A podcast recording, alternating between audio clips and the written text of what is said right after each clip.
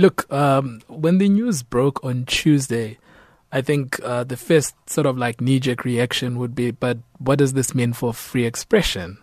Um, but the more you think about it, the more you realize that it actually does not necessarily stifle free ex- expression.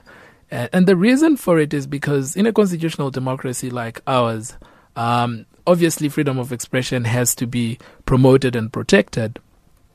But what's more important is that within the very same constitutional democracy, media is essentially, um, at least in a way, uh, operates within the frameworks of the constitution and also within ethical parameters.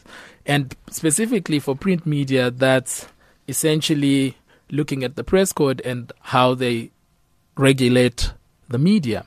Now, if you look at what News 24 did, what they essentially did was to just make the very same decision that they essentially make when they look at features to publish and not to publish. So it's a decision to say, okay, this is our space uh, this is what we allow and this is what we don't allow. And that is not necessarily something that stifles free expression.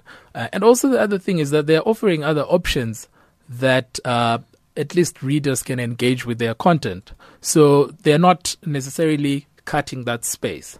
But what be what would be interesting though is to to kind of look at the way that they have done it because to leave the sort of like moderation to be done by international companies like Facebook, for example, might be might seem a bit problematic to other people because you're looking at an international organization that does have a platform that's used in South Africa.